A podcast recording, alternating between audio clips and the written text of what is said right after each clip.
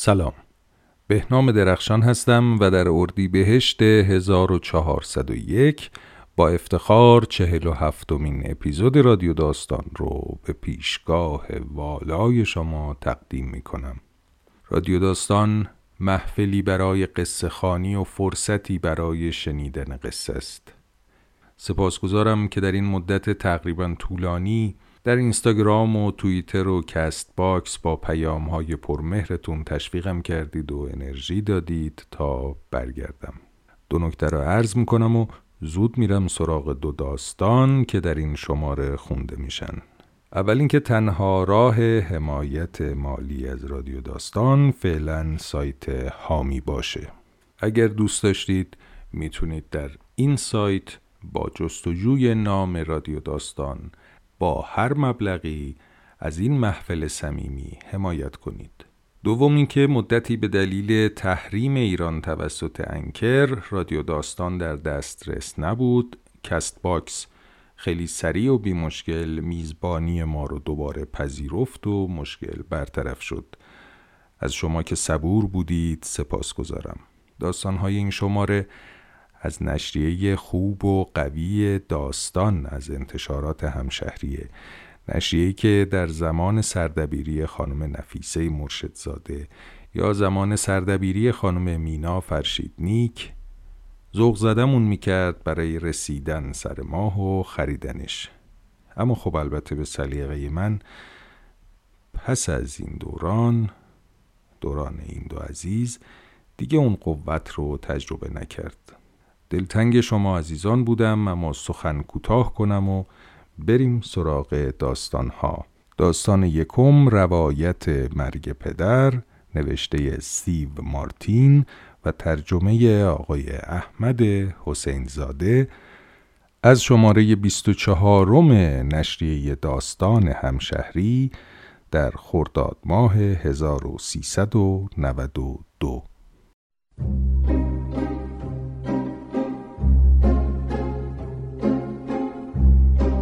رادیو داستان.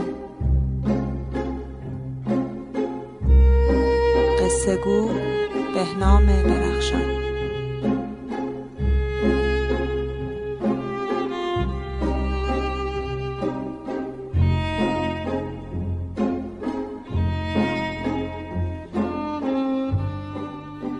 پدرم گلن برنون مارتین با مرگش کاری کرد که در زندگی نتوانسته بود بکند. خانوادهمان را دور هم جمع کرد بعد از مرگش در 83 سالگی خیلی از رفقایش به من گفتند که بسیار دوستش داشتند که او چقدر آدم دست و دلباز اجتماعی شوخ و با عاطفه ای بود و من از این توصیف ها تعجب می کردم. او در خاطره من آدمی عصبانی بود آنطور که یادم مانده کمتر حرفی به من می‌زد که از جنس خردگیری نباشد وقتی نوجوان بودم به ندرت با هم صحبت می کردیم مگر به شکل بحث های یک طرفه که تنها گویندش او بود.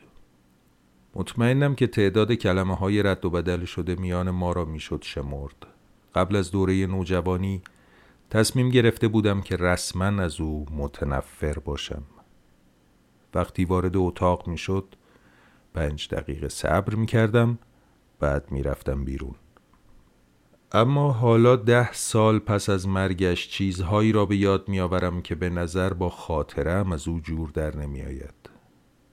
وقتی شانزده ساله بودم شوی مدل 1957 من را داد به من هیچ کداممان آن وقت نمی‌دانست که این معرکه ترین ماشینی بود که کسی در سن و سال من می توانست داشته باشد وقتی هفت ساله بودم صبح کریسمس چشمم خورد به یک دوچرخه سدنده نو که در تاریکی پیش از طلوع روز کریسمس زیر نور قرمز، سبز و آبی چراغهای درخت کریسمس می درخشید.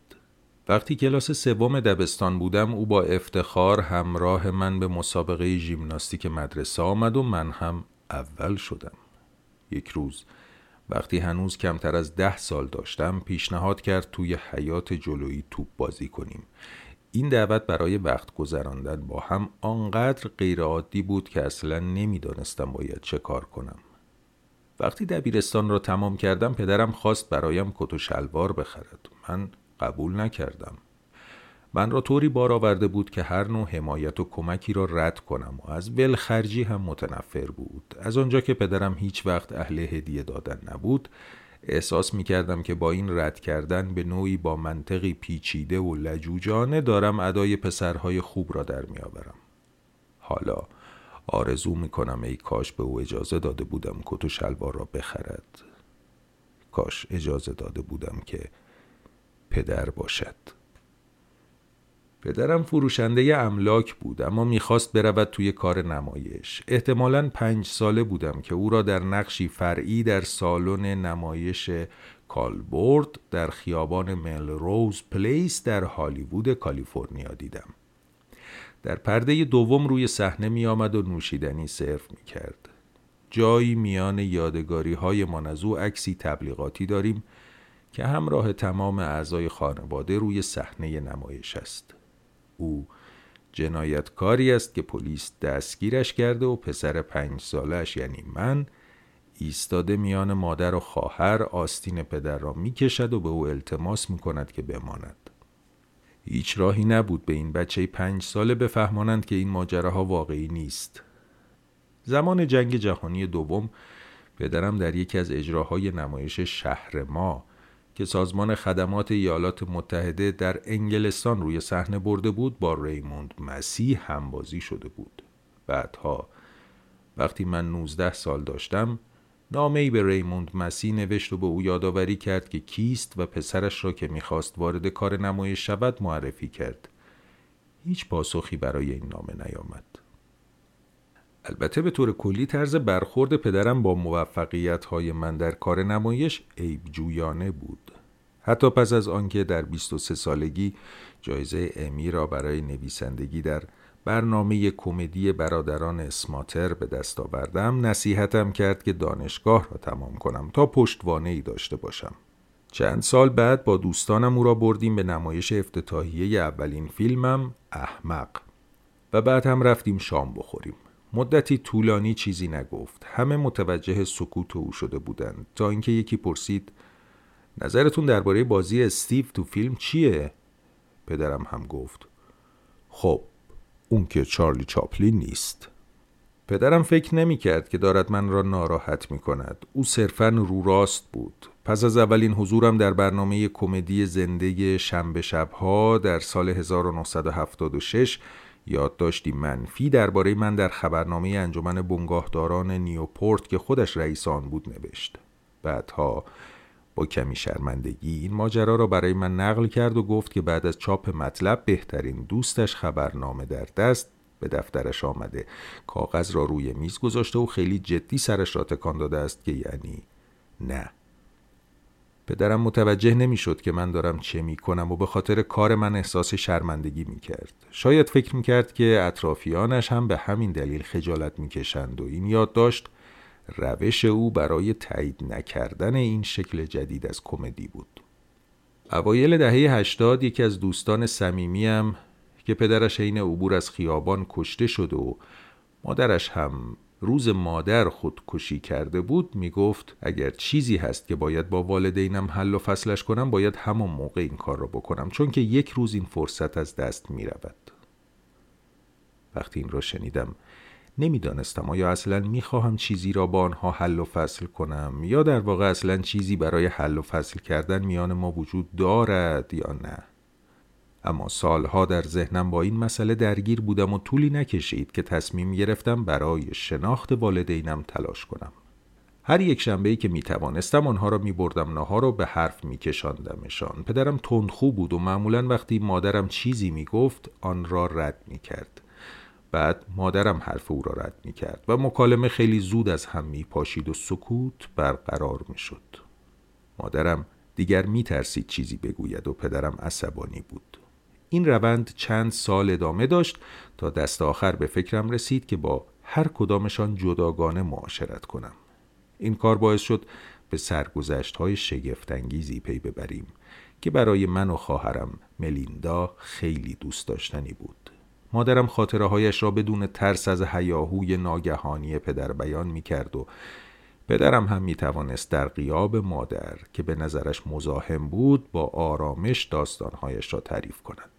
همان روزها بود که خواهرم هم به من گفت که می‌خواهد برای شناخت برادرش تلاش کند. من این پیشنهاد را همین طوری قبول کردم. اما وقتی داستانهایمان را برای هم تعریف کردیم متوجه شدم که به لحاظ ویژگی های عجیب و غریب خانوادگی کاملا شبیه هستیم.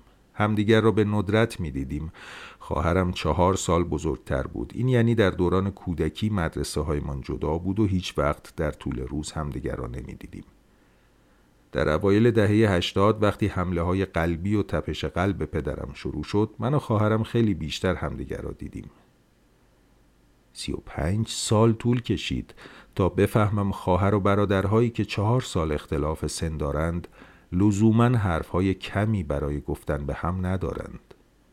بعد پدرم تحت عمل بایپس چهارگانه قرار گرفته یادم میآید که سر قرار یکی از ناهارهای یک شنبه دوتایی توی رستوران نشسته بودیم و او صورت غذا را در یک دست نگه داشته بود و فهرست محدودیت های جدید تجویز شده برای رژیمش را در دست دیگر. نگاهش چند بار بین غذاهای معمول رستوران در دست چپ و توصیه های سالم در دست راست رفت و برگشت. به پیشخدمت نگاه کرد و با حالتی حاکی از تسلیم گفت خب من فوتوچینی آلفردو می‌خورم. همیشه بعد از نهار پدر و مادرم را که در دهی نهم زندگی بودند میرساندم خانه. بعد آنها من را تا ماشین همراهی می کردند می بوسیدمشان و برایشان دست تکان می دادم. یا با حالتی معذب خداحافظی می کردم. اما آن دفعه همدیگر را بغل کردیم و پدرم زمزمه کرد. دوست دارم. آن هم با صدایی که به زحمت شنیده می‌شد.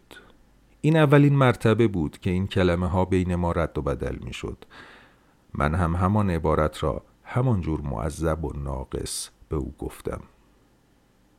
چند روز بعد به او نامه ای نوشتم که اینطور شروع می شد. چیزی را که گفتی شنیدم. چون پدرم بیمار بود کج خلقتر شده بود. تقاضاهای نامعقولی می کرد مثلا پرستار شبانه روزی خود را بیدار می کرد و اصرار می کرد که ساعت سه صبح او را ببرد ماشین سواری. چون این تنها راهی بود که باعث آرامشش می شد همچنین به طرز متأثر کننده احساساتی شده بود. ممکن بود میان تعریف یک ماجرا بخندد و این خنده موجب گریه ناگهانیش بشود و نتواند حرفش را تمام کند. این لحظه های تأثیر برانگیز بیشتر و بیشتر می‌شد. گاهی بی دلیل چشمهایش پر از اشک می‌شد و سرش را پایین میانداخت تا صورتش را پنهان کند.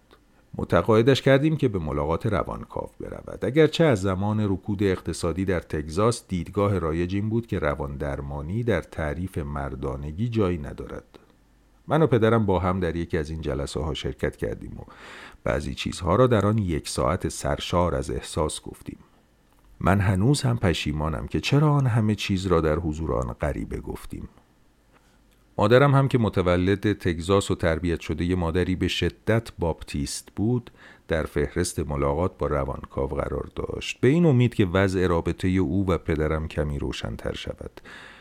من بیرون منتظر ماندم و مادرم که بیرون آمد گفتم چطور بود؟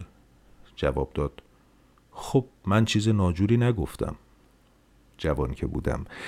پدرم در برابر هر پدیده جدیدی سرسختانه مقاومت می‌کرد و با آن ایراد می‌گرفت. از راکند رول گرفته تا آرمان هیپی ها اما مسنتر که می‌شد در او تمایلی برای امتحان چیزهای جدید حس می‌کردم.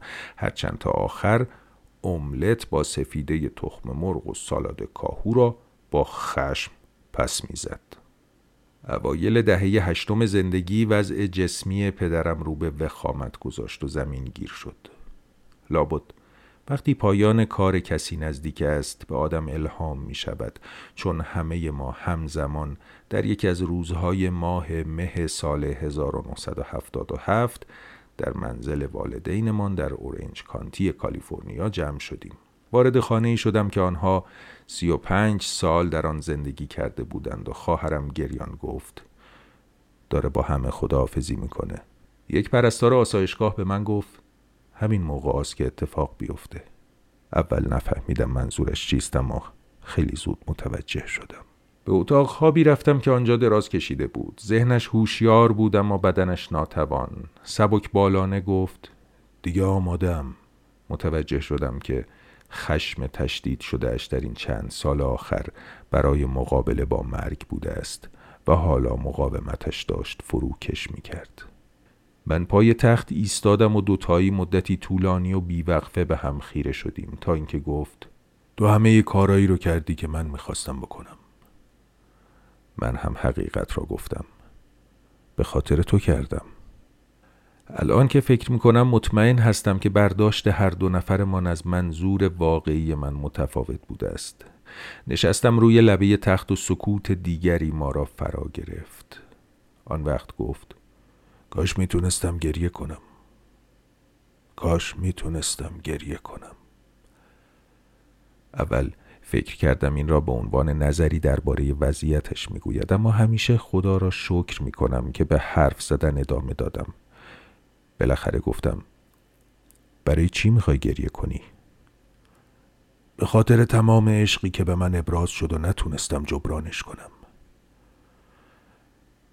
او این راز یعنی میل به دوست داشتن خانوادش را در تمام طول عمر از من و مادرم پنهان نگه داشته بود. مثل این بود که اولین قدم اشتباه مسیر ما را برای همیشه از هم جدا کرده بود و حالا دو روز مانده به مرگش راه ما با هم دوباره یکی شده بود و می توانستیم حرف بزنیم. گاهی رابطمان را مثل یک منحنی سینوسی تجسم می کنم در دوران کودکی کاملا به هم نزدیک بودیم. بعد یک خلع تا تفاوت ها و بی در آنجا بگیرند. در روزهای پایانی زندگی او دوباره به هم نزدیک شدیم. برگ پدرم هزاران پایان بندی دارد. من هنوز هم از آن درس و معنا می گیرم او مرگ را از وضع خوفناک بیمارگونش درآورد و آن را ملموس و پرشور کرد. او به نوعی من را برای مرگ خودم آماده کرده بود. او به من مسئولیت زنده ها را در برابر آنها که می میرند نشان داد. اما ماندگارترین نظر را خواهرم ملیندا بیان کرد. او به من گفت که از کل این جریان چیزی یاد گرفته است. از او پرسیدم چه چیزی؟ گفت هیچ کس نباید توی تنهایی بمیره.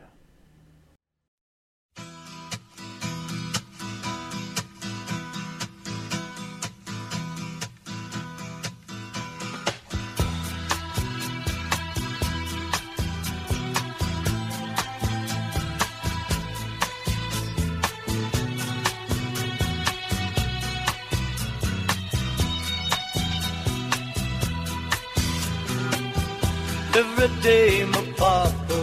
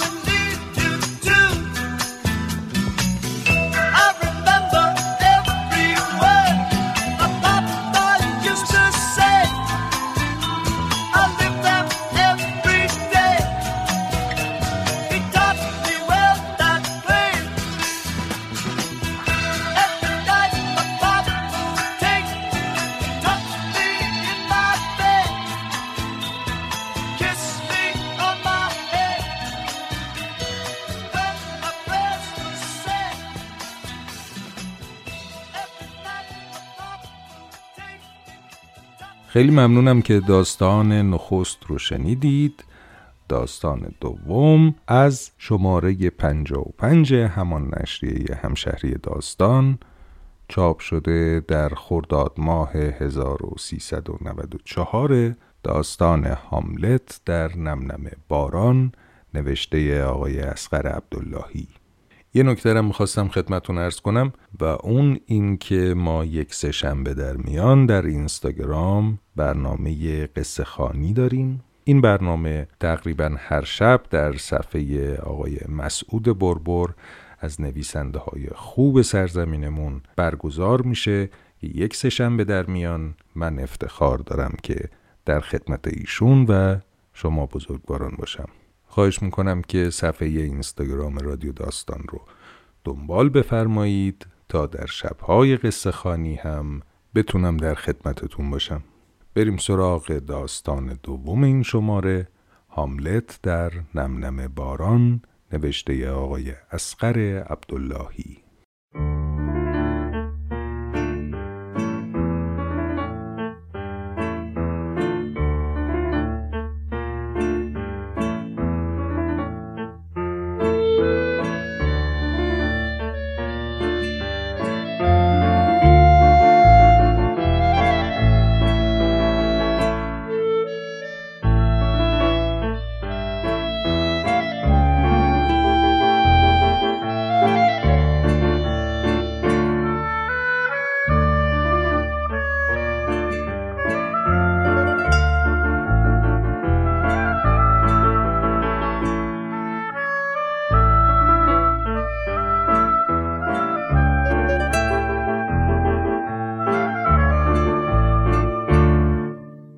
آژان شست ساله خسته و خواب زده روی چارپایه دم در سلمانی نظافت نشسته بود و به خیابان نیلی رنگ از نمنم باران سرچشمه در پنج صبح زل زده بود.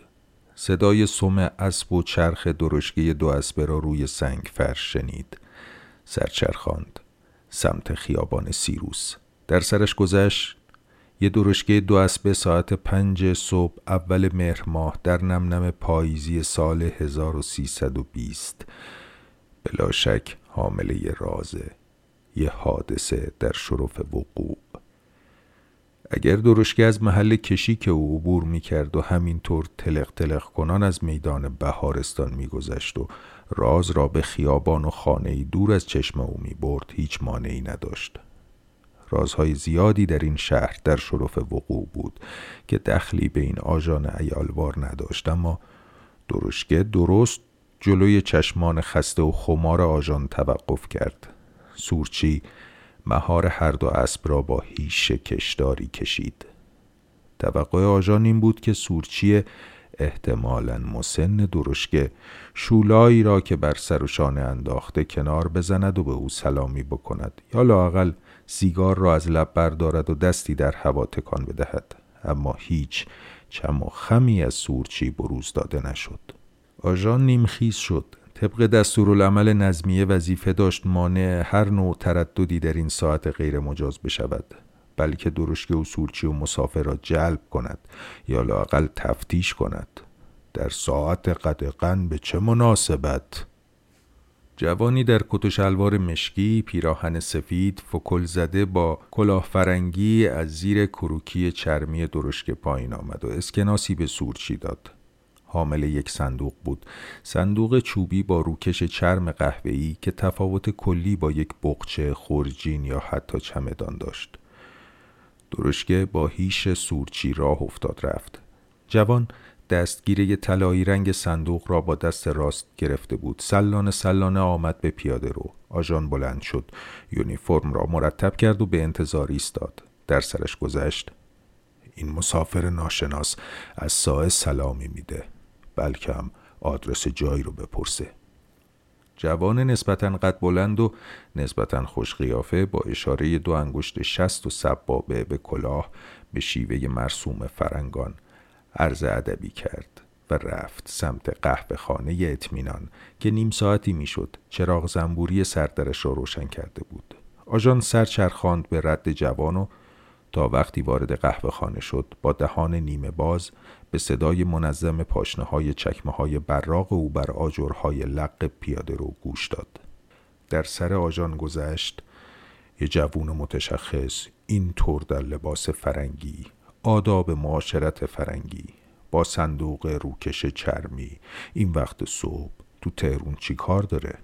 تو قهوه خونه تغرل سیبیل چی کار داره؟ اونم این روزا که هیچ معلوم کسی نیست قراره چی بشه هر روز یه شایعه هر روز یه جور خبر از کجا اومده؟ تو این شهر چی می‌خواد؟ سر پست و کشی که من چی می‌خواد؟ تو راپورت یومیه به نظمیه چی بگم بنویسن؟ بگم. یه همچه شخصی اومد رفت و قهوه خونه اطمینان. اونم با یه صندوق روکش چرمی. نمی‌پرسن شخص مزبور که بود از کجا اومده بود. چی در سر داشته؟ اگه شخص ناشناسی. آژان چارپایه را برداشت راه افتاد رفت سمت قهوه خانه. بهانش تحویل چارپایه به تغرل سیبیل بود. صحیح هم نبود. آژان پست حالا که هوا داشت روشن و انقریب ایاب و زهاب می‌شد روی چارپایه نشسته باشد. بهانه دیگرش هم این بود که هر روز همین موقع در قهوه خانه ناشتا می کرد. مشتری قهوه خانه منحصر بود به همین جوان متشخص. نشسته بود زیر تابلوی جنگ رستم و دیو. کلاه شاپورا گذاشته بود روی میز. صندوق کنار دستش روی نیمکت بود. فعلا یک استکان چای دستش بود اما معلوم بود سفارش املت داده چون تقرل گوجه های کاردی شده را میریخت توی مایتابه. آژان چارپایه را گذاشت زیر میز دراز بسات منقل و سماور. تقرل سرش را طوری تکان داد یعنی خود آژان از قوری چای بریزد. جوان متشخص نیم نگاهی انداخت به آژان. جوره چای نوشید و به خیابان نیلی رنگ پر از نم نم باران خیره شد. تقرل تند و تیز رفت دم در و به سمت چپ نگاه کرد. دستش را طوری در هوا چرخاند یعنی چی شد پس؟ آژان نشست روبروی جوان متشخص. تقرل داد زد. بدو پس بچه جون. ای بابا گمونم هم درشگر دید هم جناب رو. چرا معطل می‌کنه؟ چرا نون بر نمیداره بیاره؟ وقتی می‌بینه مشتری محترمی هست. همیشه همینه. تا هوار من در نیاد نون بیار نیست. شاگرد من بود صد تا پس گردنی می‌زدم بهش. البته همیشه یه درشگه این موقع صبح این برا نمیاد مسافر بیاره. اونم توی همچی روزایی توی همچه هوایی. انقریباس این بارون پاییزی تهرون تون بشه طوفان بشه. یادت از پارسال چقدر درخت چنار رو توت انداخت؟ جوان متشخص سرچرخاند سمت آژان. چشمها به رنگ میشی موها شلال و به قاعده کوتاه و مرتب شده. بلکه همین دیروز سلمانی رفته. پوست روشن کمی رنگ پریده. اگر در عکسی باسمه ای بود می‌شد گفت روس است یا گرجی قفقازی. تقرل ظرف روی املت را گذاشت جلوی جوان متشخص. بله اونم توی همچی روزایی. میگم مزفر جون واسه چی اسم شب اسم رمز نمی‌دید معلوم بشه کی آشناست که غریبه؟ به هزار کرور کرور نفوس چطور اسم رمز بدیم تغرل جون؟ البته اعلان شده تو جراید وقت ایاب و زهاب کی تا کیه. عجیب این وقت صبح مسافر. دیگه تهرونم دروازه نداره. شاگرد نانوا با سنگه داغ رسید. ریگشو زدی ریگ نداشته باشه. نداره آقا تغرل بوی نان تازه پیچید در قهوه خانه. تغرل به پشت هر سنان دست کشید و یکی را تازت گذاشت توی سینی گذاشت جلوی جوان. سینی بعد را هم برای آژان جور کرد. نصف سنگک نلبکی پنیر لیوان بلور بزرگی پر از چای. دیشب تو شهر چو افتاده قجرا برمیگردن دوباره. میگن فروغی بنا داره یکی از اونا رو بیاره. تازه چی مزفر جون؟ چی بگم عزیز جون؟ بالاخره نظمیه چی هستی؟ خبر اول می‌رسه اونجا. قجر خوب چی سراغ داری؟ مگه قجر درست درمونی هم مونده تغرل جون؟ یه مشازده مونده. دوباره سرچرخان سمت جوان متشخص. ببخشین جناب قصد اهانت به همه شازده ها نداشتم. شازده نیستم من. در سر آژان و تغرل که به جوان متشخص زل زده بودند گذشت. ولی مثل شازده هاست. ببین چطور هیچ عجله نمی‌کنه. ببین چطور لغمه می‌گیره. اصلا همین که راست نشسته قوز نکرده داد می‌زنه اصل و نسبش بیراه و بینشون نیست جوان متشخص لغمه ها را کوچک بر می داشت. دهانش را پر نمی کرد. نرم نرم می جوید. دندانها به ردیف و سفید و سالم. لحجه هیچ کجا را نداشت. گفتم یه وقت آخه دیدم با درشگه دو اسبه و یه تهرونی که نیستی هستی؟ ببخشین قصد فضولی ندارم ولی دیدم با درشگه دو اسبه و تغرل یک تکه نان گاز زد. در استکان چای ریخت. نشست کنار بسات البته وظیفه آژان پست همینه جناب. باس به نظمیه لاپورت بده چه خبر بوده تو پست اون. دروغ میگم؟ خب البته باس راپورت بدم. ولی قصد جسارت به جناب نبود. از رشت اومدم. پس گیلکی کسمایی. می‌شناسم. یا آقا زیا می‌شناسم مال کسماس. الانه تو گراند هتل آشپزی می‌کنه. شما هم می‌شناسی مزفر جون. همون که بله واسه کسب و کار اومدی تهرون حتم. جوان متشخص به خیابان نگاه کرد. تا وقت کند کلمه ها را به هم بچسباند جمله را جور کند. چیزی بگوید که حرف پشت بند نداشته باشد. از کسما تا تهران دو روز کامل در راه بوده. گاری کالسکه درشکه اومدم پیس بدم. طغرل و آژان سرشان کشیده شد سمت جوان متشخص. چی؟ پیس بدم. تیاتر بذارم. موعد دارم تو عمارت نگارستان پیس بدم. آژان لقمه نان و پنیر در دهان گذاشت. لیوان چای شیرین را هورت کشید. لقمه زودتر برود پایین. طغرل سرش را بالا گرفت و به سیب آدمش دست مالید. این پیس که فرمودید مال همون اعلانیه که دادن گاردن پارتی؟ بله گاردن پارتی به نفع سیل زدگان ارومی. آژان سر چرخاند سمت طغرل حدس زد باید به یکی از صد سوال او جواب بدهد. گاردن پارتی یه جشنه خیریه می‌گیرن پول جمع می‌کنن کنسرت میدن خوراک میفروشن. پیس و نطقم هست سیاسی هم هست البته نیت مختلفه دارن پلیتیک میدن به همقطاران. البته مجوز باس از شهربانی بگیرن. کتباً ریز مراسم و اطلاع بدن. مثلا چه نطقی چه کنسرتی چه پیسی می‌ذارن. پیس شما چیه جناب؟ جسارتاً جوان متشخص در سرش گذشت. یه پیس آشنا بگو. مثلا آرشین مالالان یا مشتی عباد یا اصلی و کرم. نام یه اوپرت مشهور. اما رفع تکلیف نمیشه کرد. شاید همین آژان رو برای برقراری نظم بذارن دم در عمارت نگارستان. شاید بره نظمیه دوسیه اعلان مزبور رو ببینه. اون وقت پیس شاهزاده دانمارکیه اثر ویلیام شاکسپیر. اونم تک و شما خودتی فقط؟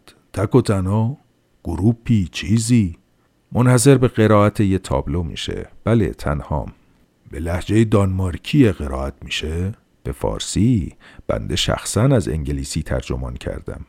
باران تند شده بود باد پاییزی میوزید و باران را به داخل قهوه خانه میریخت. دو قناری توی قفس بالبال می‌زدند و گاهی یکیشان چهچهه‌ی ریز و نازکی سر می‌داد. تغرل بلند شد رفت در را بست. برگشت سمت آژان. تبسمی کرد و سری جنباند که یعنی چرا نمی‌پرسد این جوان متشخص کی است؟ آژان قدری دست پاچه شد. پس این البسه این کلاه این کت و شلوار و دو انگشت قلاب کرد گذاشت روی گلو. همانجا که جوان متشخص گره فکل باریک مشکی را بسته. بله البته لباس معمول بنده هم همینه. بقیه ملزومات پیس تو اون صندوقه؟ بله. تفنگ، شمشیر، ساز. چی دست آرتیست است؟ دست خالی که نمیشه بالاخره. مناسب این مکان نیست عرض کنم. طغرل حالا ایستاده بود روبروی جوان متشخص. آژان هر دو دست بر زانوها کوبید و بلند شد. چطور؟ احتمال میدم باعث جوان سرش را بالا گرفت. لقمه برود پایین. آب گلو قورت داد. صرفه صاف و بیخشی در مشت کرد. این تابلو که بنده دکلماسیون می‌کنم هاملت با مرگ دیالوگ می‌کنه در یک قبرستان. دیالوگ؟ حرف زدن مکالمه کردن تغرل جون. تو تیاتر به حرف زدن میگن دیالوگ. مثلا همین از بنده و شما و جناب داریم دیالوگ می‌کنیم. تو تیاتر هر کی به هر کی حرف بزنه اختلاط کنه میگن دیالوگ می‌کنه. تغرل سبیل پرپشت هنابسته را با انگشتان دست شانه کرد. آژان از جیب یونیفرم جعبه چوبی سیگارهای دست بیچ مهیا شدهش را درآورد. با انبر زغالی از منقل برداشت. فوت کرد به زغال تا گر بگیرد. بعد سیگار را گیراند. به منم بده مزفر جون منم می‌خوام حوض کردم. صبح عادت ندارم جناب ولی حالا تو این بارون شلاقی تهرون حوض کردم یه نخ بکشم. باورت میشه قهوه خونه چی باشی اما خلقیتا اهل دود و دم نباشی. الان حوض کردم. مکالمه دیالوگ با مرگ. چطور؟ چرا این شازده دانمارکیه؟ فرمودین به چه نام؟ هاملت. هاملت چطور اینطور قصدی داره؟ چی میگه؟ مکنونات درون. مرد میان سالی در قهوه خانه را با احتیاط تا نیمه باز کرد سرک کشید. مردد متعجب و منتظر. به تغرل به آژان به جوان متشخص نگاه کرد. قهوه خانه پر از دود سیگار شده بود. تغرل با اشاره دست به مشتری آشنا نیمکت ته قهوه خانه را نشان داد و دست بر لب گذاشت به علامت سکوت و هیچی نگفتن هیچی نپرسیدن. معمار بخچه داشت و تیشه و کلنگ و بیل و زنبه و کمچه. همه را با تناب به کول کشیده بود. پاورچین و سر به زیر رفت ته قهوه خانه و در سکوت مطلق اسباب بنایی را گذاشت کنار پرده پرنقش و نگار پستوی قهوه خانه. نشست و به دیوار روبرو زل زد. سرش را از روی کلاه مندرس لبهدار خاراند. آژان خیالش راحت شد که شخص بنا اختلالی در اختلاط معطل مانده نمی کند. پوک عمیقی به سیگار له شده ی لای انگشت زد. فرمودید مکنونات درون. منظور این تابلوی نمایش چیه جناب؟ تغرل در گوشی از شخص بنا سفارش صبحانه گرفت. جوان متشخص گره فکل را کمی شل کرد. آژان سیگار دیگری گیراند. در انگشت دراز شده تغرل هم سیگار گذاشت. تغرل با انبر زغالی از منقل برداشت. هم سیگار آژان را روشن کرد هم سیگار خودش را. جوان متشخص زن برد همان موقعی که سرهایشان نزدیک هم بود کلمه ای رد و بدل شد. تقرل در سینی در سکوت محض سفارش صبحانه بنا را جور می کرد. در سر جوان گذشت از کجا شروع کنم آژان روبروی او ایستاده بود و به تعنی دود را از لای لبه های باری که تیره بیرون می‌داد و سرش را نرم نرم تکان می‌داد. این آژان هیچ شباهتی به هیچ آژان دیگری در هیچ جای دنیا نداشت. حتی شبیه به یک آژان در نمنم پاییزی سال 1320 تهران هم نبود. پیرمردی بود تکیده قد بلند سیه چرده. موهای کوتاه سفید زیر کلاه کهنه آژانی.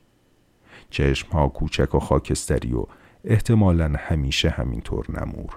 لبها وقتی پک به سیگار نمی‌زد و دود بیرون نمی‌داد حالت قنچه شده داشت. شما دارین از بنده استنتاق میفرمایین؟ خیر ابدا. مقررات نظمیه هرچی از بنده رعایت حال مردم رو تا حد ممکن دارم جناب. تقرل سینی نان و پنیر و کره را با لیوان چای جلوی شخص بنا گذاشت. قندان و شکردان را سر داد جلوی دستش. دود از دماغ و دهن همزمان بیرون می‌زد. ملتفت باش جناب. آق مزفر بالاخره آژان این راسته است. شما هم عدل اومدی تو راسته اون. قهوه خونه من. باس لاپورت بده نظمیه. اگه داره می‌پرسه واسه این می‌پرسه. یه چیزی دستشو بگیره تحویل مقامات بده. بله جناب بنده قصد اهانت یا جسارت ندارم. ولی همون موقع که جناب عالیت درشکه پیاده شدی باز ایست می‌دادم صندوق و تفتیش می‌کردم. بذار بگم مزفر جون اینم بگم جناب. رک و راست بگم به جوون. شما رو نمی‌دونم ولی من و این مزفر از اولشم با این قلدری که فلنگو بسته هیچ میونه خوبی نداشتیم. همین مزفر چل سال آژانه یعنی از اول آژانی از مشروطه آژان بوده تا الان. اما سر برج چی دستشو می‌گیره؟ هیچی. تو باد تو بارون تو سرما تو خودت بگو مزفر جون. گله ندارم بنده اما خب این شهر درندش رو شب به ما میسپرن صبح تحویل می‌گیرن. باز بیرون باد از حد گذرانده بود طوفان شده بود صدای تقه های باران بر در و دیوار قهوه خانه موجب التهاب می‌شد. دود سیگار حالتی از مه گرفتگی به قهوه خانه داده بود. آژان و تغرل سیبیل دوش به دوش ایستاده بودند چشم دوخته بودند به جوان متشخص. شخص بنا فقط گوش می‌داد و نفس در سینهش حبس شده بود. در سر جوان متشخص گذشت تراژدی رو از کجا شروع کنه؟ اصلا خود کلمه تراژدی رو به زبون بیاره از روح پدر هاملت تو اون شب مه گرفته بیرون ارگ بگه. از دسیسه امو و مادام گرترود والده هاملت. از عشق هاملت به اوفلیا از چی؟ از کجا؟ آخه درام مفصل و فاخر رو چطور در یه جمله ارائه بده؟ حکایت این جوون چی بود اسمش؟ هاملت. حکایتش چیه؟ عموی ایشان به اتفاق مادام گرترود والده دسیسه میچینن. پدر هاملت رو می‌کشن. هاملت به طریقی ملتفت مطلب میشه. قصد می‌کنه انتقام خون پدر رو بگیره. همین نزاع پیس همینه. البته عاشقیت هاملت به اوفلیام هست. بالاخره لب مطلب. هاملت پدر اوفیلیا رو قفلتا می‌کشه. اوفیلیا تا به این رنج رو نداره. اقدام به مرگ خود می‌کنه. هاملت هم در دوئل ناجوان مردانه به قتل می‌رسه. دوئل به چه طریق؟ پیشتاب یا شمشیر؟ شمشیر. تقرل نشست بر نیمکت دست بر زانو کشید و قوزک تیر کشیده را مالش داد. در سرش گذشت یه همچه تیاتری جز خوف جز خون جز خیانت. چی داره آخه جوون؟ به چه دردی می‌خوره؟ آب و نون نمیشه واسه کسی اصلا. در سر آژان گذشت. آدمو به صرافت شازده میندازه. چقدر شبیه به قصه هایی که از شازده زل و سلطون این روزا سر زبون هاست. بله عینا همینطور. البته تفاوت زیاد داره ولی خب آژان قدم زنان تا دم در رفت. در را کمی باز کرد و به خیابان نگاه کرد. سیل از شمال خیابان به طرف جنوب جاری شده بود. آبری نبود. قصابی روبروی قهوه خانه داشت دو شق لاشه گوشت به قناره می‌زد. آژان آه پنهان خود را از سینه بیرون داد. در را بست سر به زیر و غرق فکر تا نزدیک جوان متشخص آمد. صدای پوتین مندرس اما واکس خوردش بر آجر فرش در سر و گوش خودش هم پیچید. یکی از قناری ها چه چه می‌زد. آن یکی بال بال می‌زد و به دیواره قفس میپرید. گمونم گشنه شدن تغرل جون. یه چیزی بده بخورن. تغرل دست بر زانو بلند شد. پاکشان رفت طرف قفس. آژان روی پاشنه چرخید و روبرو و چشم در چشم جوان متشخص شد. مکس طولانی. نفس در سینه جوان متشخص حبس شد. شک نداشت که آژان می‌خواهد او را استنتاق کند. همین که چشم از او گرفته به سقف خیره مانده یعنی تقاضایی دارد که از بیانان خجل است. به حکم وظیفه با صندوق و تفتیش کنم جوون. جناب عذر تقصیر. جوان متشخص تبسم تلخی کرد که معنای این تبسم بیشتر در چشمان او نمایان شد. یک نوع غمزدگی ناشی از کلافگی و ناچاری در چشمان میشی او موج می‌زد. در سر آژان گذشت دست سر این جوون غریب بردار مظفر بگوی جوون متشخص و مؤدب از کسما مشاهده شد. طبق اعلانیه موجود این شخص برای گاردن پارتی و خیریه تشریف آوردن و بنا دارن در این گاردن پارتی یه تابلو از پیس هاملت رو به نمایش عموم بذارن. وظیفه جوون. جناب جوان متشخص صندوق را گذاشت روی میز. از جیب کلید کوچکی بیرون آورد. آژان به دست لرزان جوان متشخص خیره مانده. سیگار هر دو شخص قهوهچی و آژان لای لبهایشان خاموش شد. در سر آژان نوشته شد جوان متشخص از صندوق یک کیسه چرمی درآورد بند کیسه را باز کرد دست در کیسه کرد. اوف! یک جمجمه سفید و برق انداخته از کیسه بیرون آورد با هر دو دست جمجمه را بالا گرفت. شخص بنا نیم نگاهی به جمجمه انداخت چندشش شد. در سر آژان نوشته شد چه روزهای پرحادثه ای البته چیز دیگری در سرش گذشت اما فهوای کلام همین بود چه روزهای پرحادثه ای آژان نزدیک رفت انگشت بر جمجمه کشید از چربی مانده بر استخوان پیدا بود که با آن پارافین زدند جمجمه آدمی زاده؟ بله متعلق به چه متوفایی بوده؟ نمی‌دونم از کجا کسب کردین؟ تفلیس چطور؟ بنده سه سال آکادمی تفلیس تحصیلات درام کردم. درام؟ همون تیاتر. به سبک فرنگی علمی. البته بی اطلاع نیستم قربون. شبایی پست بنده به گران هتل میافته. اما طرز شما تفاوت داره. یه شخص و یه جمجمه. هاملت با جمجمه دیالوگ می‌کنه. پس اموش چی؟ روح ابوی هاملت والده هاملت معشوقه مزبوره خانم اوفیلیا؟ موجز شده به یه تابلو. مزنونن گفته میشه. و یه جمجمه جمجمه آدمی زادونم. خنده بلند و خوف کرده ای از تغرل بیرون زد. آژان به تغرل نیم نگاهی انداخت. خودشون میگن اکسسوار یعنی لوازم صحنه تئاتر بعد در چشمان خسته و مضطرب جوان متشخص خیره ماند. ولی این جمجمه آدمی زاده متعلق به یه شخص. شخص مزبور؟ از ماوقع اطلاع دقیق ندارم. از فرد دلالی که تهیه و تدارک لوازم صحنه می‌دید خریدم. در سر تقرل گذشت. تفلیس الان مال ماست؟ تحت اختیار ماست؟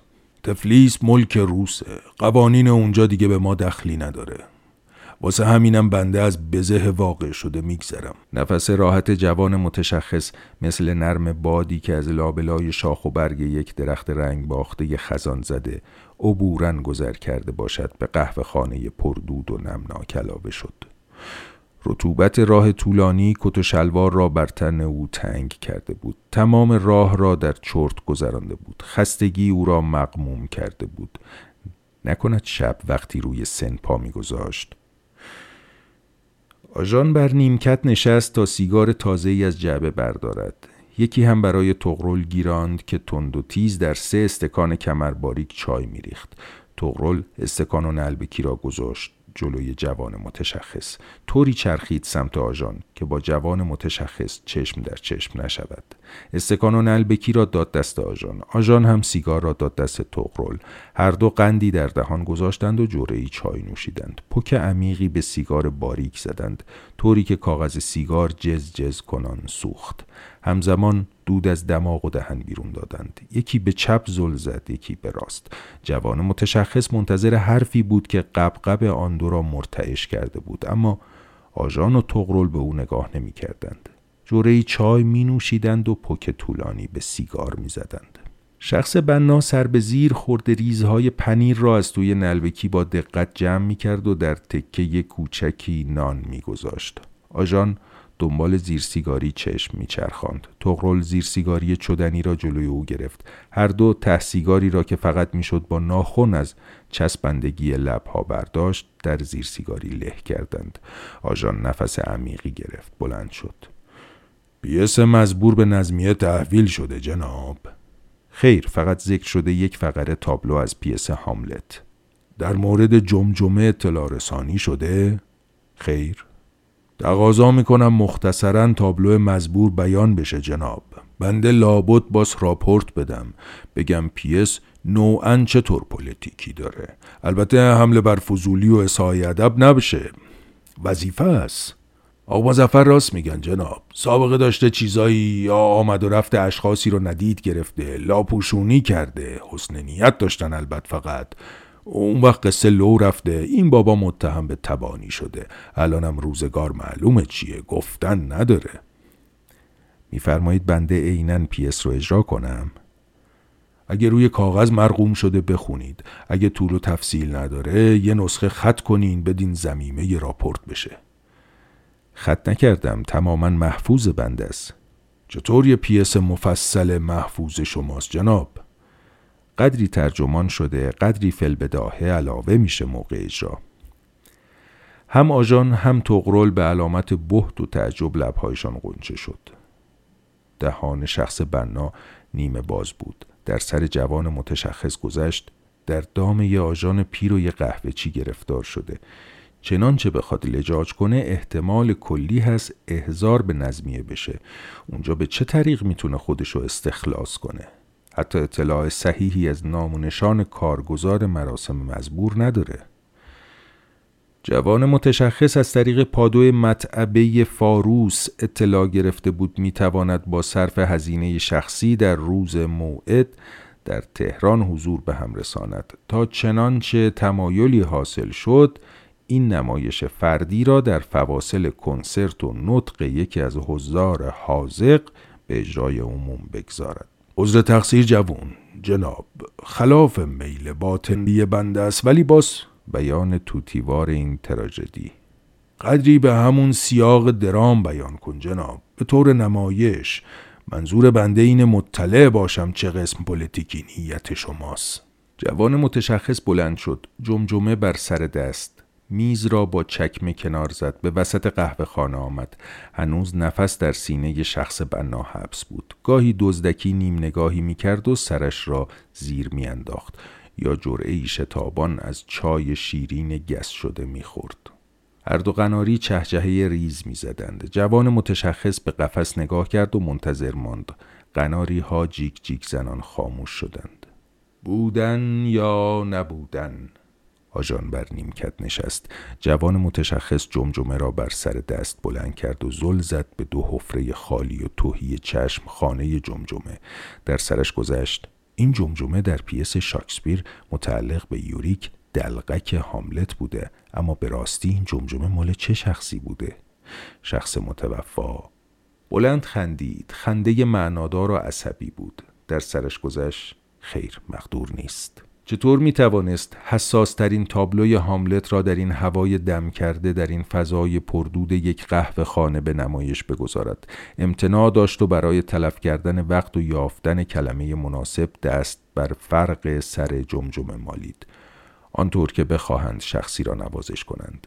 جوانی در قهوه خانه را هل داد آمد تو. سلام آق تغرل تغرل به جوان و به پنج مشتری خیس و طوفان زده دیگر که پشت سرش هل خورده بودند تو به اشاره انگشت علامت سکوت داد و نیمکت نشان داد. آنها هم که به قدر کافی از تماشای جوان متشخص جمجمه به دست یک خورده بودند از حضور آژان راسته سرچشمه در بهت فرو رفته بودند. آنها هم که به قدر کافی از تماشای جوان متشخص جمجمه به دست یکه خورده بودند و از حضور آژان راسته سرچشمه در بهت فرو رفته بودند سر به زیر و ترسان رفتند کنار شخص بنا نشستند. تقرل به علامت و اشاره از آژان مهلت طلبید تا ناشتای مشتریان تازه را بدهد.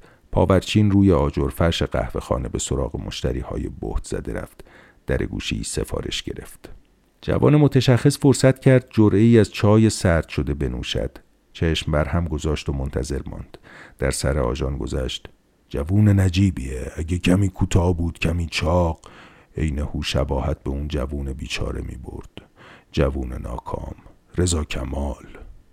اونم رضا کمال رو میشناختی؟ رضا کمال شهرزادم بهش می‌گفتن. خیر. اونم اهل همین راسته بود. به قول خودتون اهل درام.